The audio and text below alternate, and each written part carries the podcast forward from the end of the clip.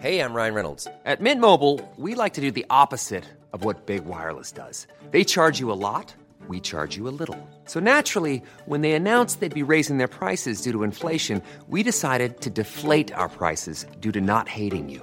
That's right. We're cutting the price of Mint Unlimited from $30 a month to just $15 a month. Give it a try at mintmobile.com slash switch. $45 upfront for three months plus taxes and fees. Promo rate for new customers for limited time. Unlimited more than 40 gigabytes per month. Slows. Full terms at mintmobile.com. Welcome, friends, to another r slash malicious compliance video. If you want to do something nice today, all you gotta do is hit those like and subscribe buttons down below. That said, our first story of the day is by the Angry Arcanist. Stop complaining about your neighbors. Okay, sure. Now, this story is very recent, and the told you so effect is never as sweet as this was. I've moved into an apartment with a roommate last summer. When we first came in, the biggest part of the sale was the fact that the apartment was freshly renovated and soundproof. This one is important, and you'll see why. So, when we got in, my roommate immediately fell in love with it, and I was too. When we moved in, we were very careful not to bother anyone, as we wanted to quickly have a good relationship with our neighbors. Oh, did you see the new neighbors? They only move during the day. They don't make sound during the night. What nice people, kind of deal. And we can safely say it worked. What we did not know, however, is that we were only three renters when we first came in. Us on the floor, another family upstairs on the opposite side, and another one on the third floor with one empty apartment between us. Turns out the soundproof statement was accurate, but only in regards to the inside to outside situation. When our upstairs neighbor moved in, it was a gosh darn nightmare. Sound from 5 a.m. to past midnight, five days in a row, dropping stuff, speaking loudly, yelling, or walking in their apartment with shoes on. Out of frustration on the fifth day, I walk upstairs and meet my neighbor at midnight. I ask them to cease their activities for the night. I have work in the morning and I can't be kept up all night. I understand they were freshly moved in and they might have had a tight schedule, but midnight was too late to be moving stuff. He didn't reply and closed the door on me. I go downstairs and the sound starts over again. I notify my landlord and he tells me he'll handle it and apologized for the situation, explaining to me that my neighbor was just moving and that he probably didn't understand what I was saying because of a language barrier. The neighbors were extremely loud. I know a lot of Karens will use that as an excuse to shower their neighbors with hate, but when I say loud, I mean it. There was no stop to their loud noises. It seemed like they couldn't be bothered to hold something without dropping it, or jumping up and down on the floor, or purposely banging the bed frame against the wall when having sex. I recorded the event and even installed microphones in my home jacked to my computer, activating and recording every time there's a strong vibration in the house over 98 events on Monday, February 14th. I was livid. I sent that to the landlord and explained this cannot continue. First, the apartment was poorly soundproofed, which meant we were hearing every darn sound all the time. Second, we had notified the neighbors about the situation, and they ignored it. I've notified the landlord to awaken them to our situation. I report the issues several times and even advised my landlord that they were very heavy sounding thuds coming from upstairs which worried me. He answered with, Stop complaining about your neighbors already. I have other things to do. I've answered, Understood, sir. Please be advised this will be my last communication and action to help you in that regard. You know, when I said I heard loud bangs? Turns out our upstairs neighbor was doing bench press lifting in his living room, and the heavy thuds I kept hearing was him dropping his weights on the ground. I had warned my roommate about removing anything she didn't want broken from the living room, and lo and behold, four days later, the first crack appeared. Then another. The floor was giving up. I moved the couch out of the way and moved the TV and consoles into the bedroom. Fast forward to three days ago, after another series of loud bangs, I heard a loud crack, followed by a oh freak, followed by very loud noises. I went to the living room to see my neighbor on the ground with several actually gruesome injuries due to the fact that he just went through the floor and brought his bench and weight rack with him. I called an ambulance and the police. The police asked me if I reported the issue with my landlord, which I could confirm due to my communications being made via email. I sent everything, and I'm now, of course, filing to break my lease due to uninhabitable dwelling. The landlord came in yesterday and just proceeded to explode. told me I should have made him aware that my neighbor was doing dangerous things, to which I answered I had notified him about the very loud sounds and he never investigated, and that he also ordered me to stop complaining about my neighbors. It wasn't my responsibility to go out of my way to protect his assets if he is unwilling to cooperate with me. My neighbor's roommate and I are now residing in the hotel until we can find a new place to live. We're now also looking towards adding a bit more salt to the injury by maybe filing for criminal negligence against both our landlord and the neighbor. The first because the apartment was apparently having some flaws, and the latter for endangering us. Had I not caught up on what caused the sound earlier, me or God forbid my roommate could have been under that. Anyway, it was a fun week, and I do enjoy the accommodations of my hotel. Never went to a four star spa included hotel before, Turns out the chocolate on the pillow is a lie, and I'm very disappointed about that. Do you think that OP, despite the landlord saying, stop complaining about your neighbors, should have reported it when the cracks started showing up?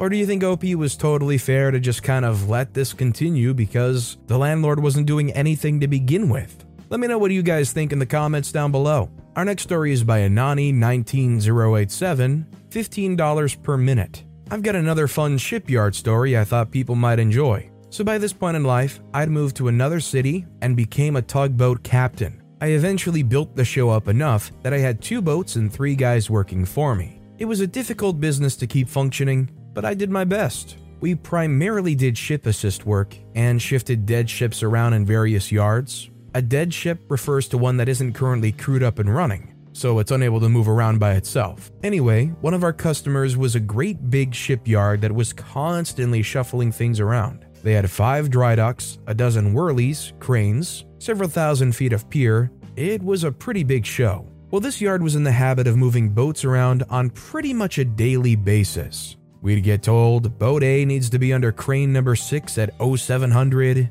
boat X needs to enter dry dock number 4 at 0930, things like that. The problem was, nobody there coordinated anything with each other. The superintendents barely talked to the shop foreman, the foreman didn't care what each other were doing, so we'd get these marshaling orders that didn't make any sense. If we did exactly as told, things would take all day. So I'd say, hey, if we do these in the other order or hold this one move up by 10 minutes, then everything will work out a lot more smoothly and we can get out of here and quit billing you. Because keep in mind, this wasn't our only customer. We had other yards calling all day who needed their own work done, so, to keep everyone happy, we had to try and be as efficient as possible. Well, this was all fine, and things operated along these lines for many years, with me being the de facto coordinator. One day, though, they hire this new yard superintendent, the boss of the whole yard, who, in the space of three weeks, royally screws everything up.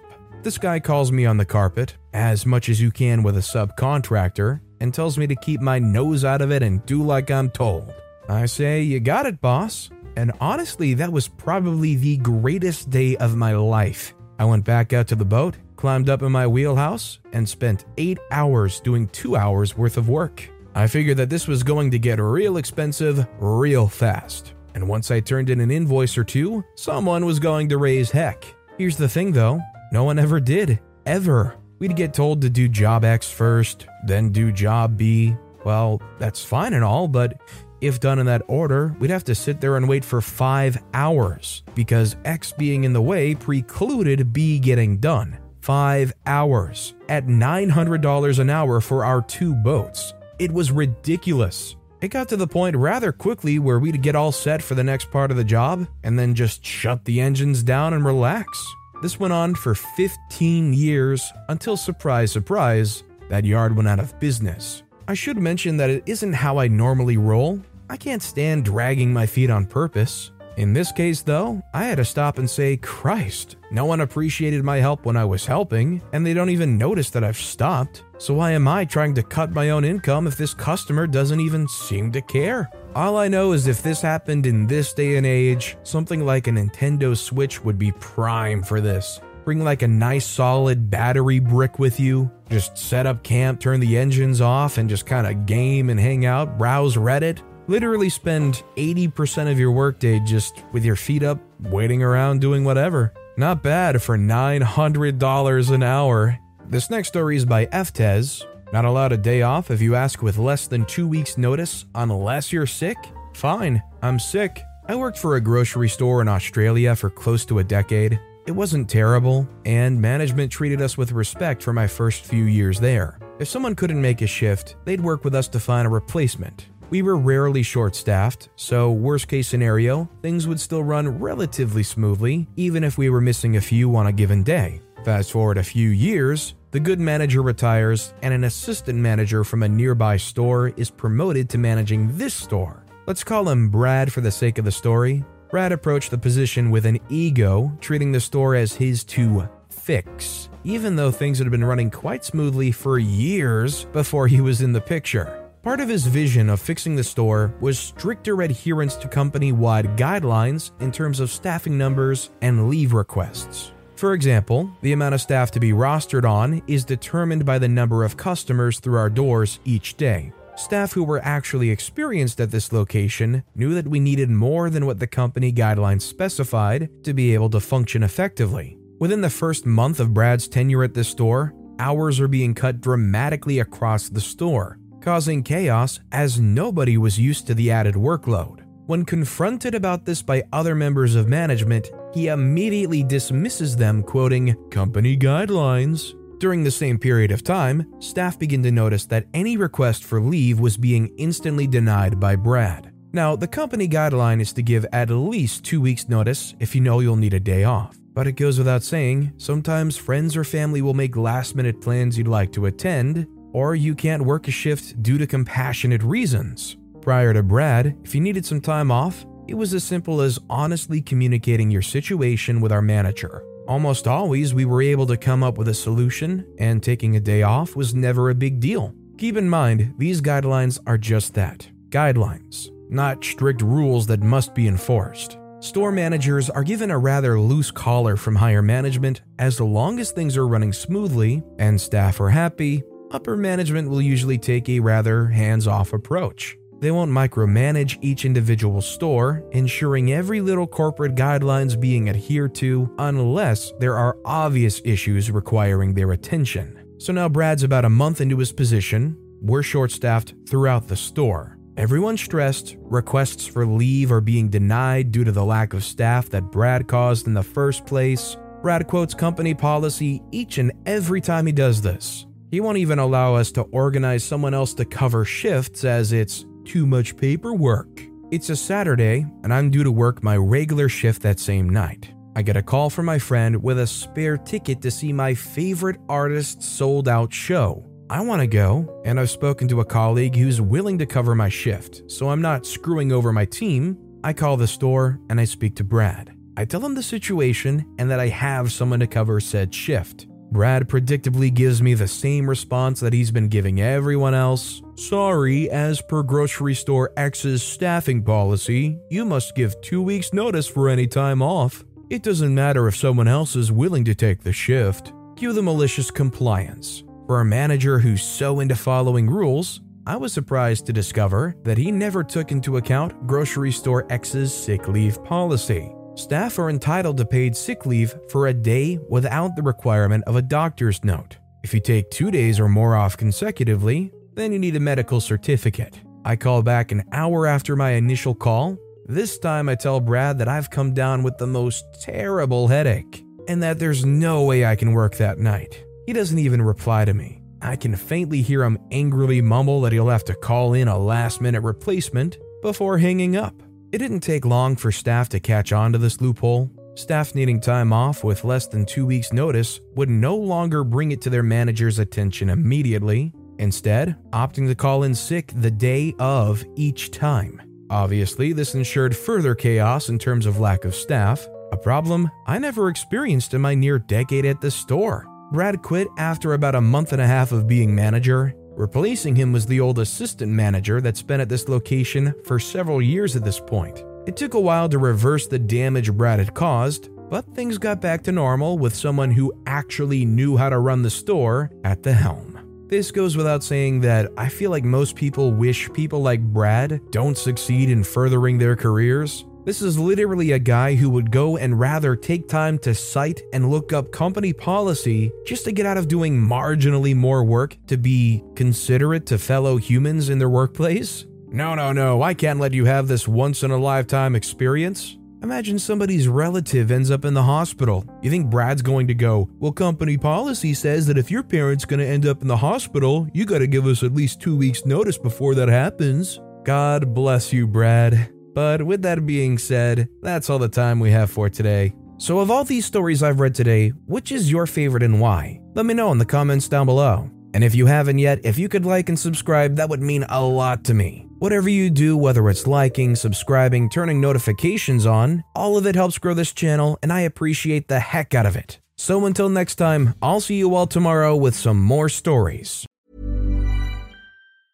Mom deserves the best, and there's no better place to shop for Mother's Day than Whole Foods Market. They're your destination for unbeatable savings, from premium gifts to show-stopping flowers and irresistible desserts. Start by saving 33% with Prime on all body care and candles. Then get a 15-stem bunch of tulips for just $9.99 each with Prime. Round out Mom's menu with festive rosé, irresistible berry chantilly cake, and more special treats. Come celebrate Mother's Day at Whole Foods Market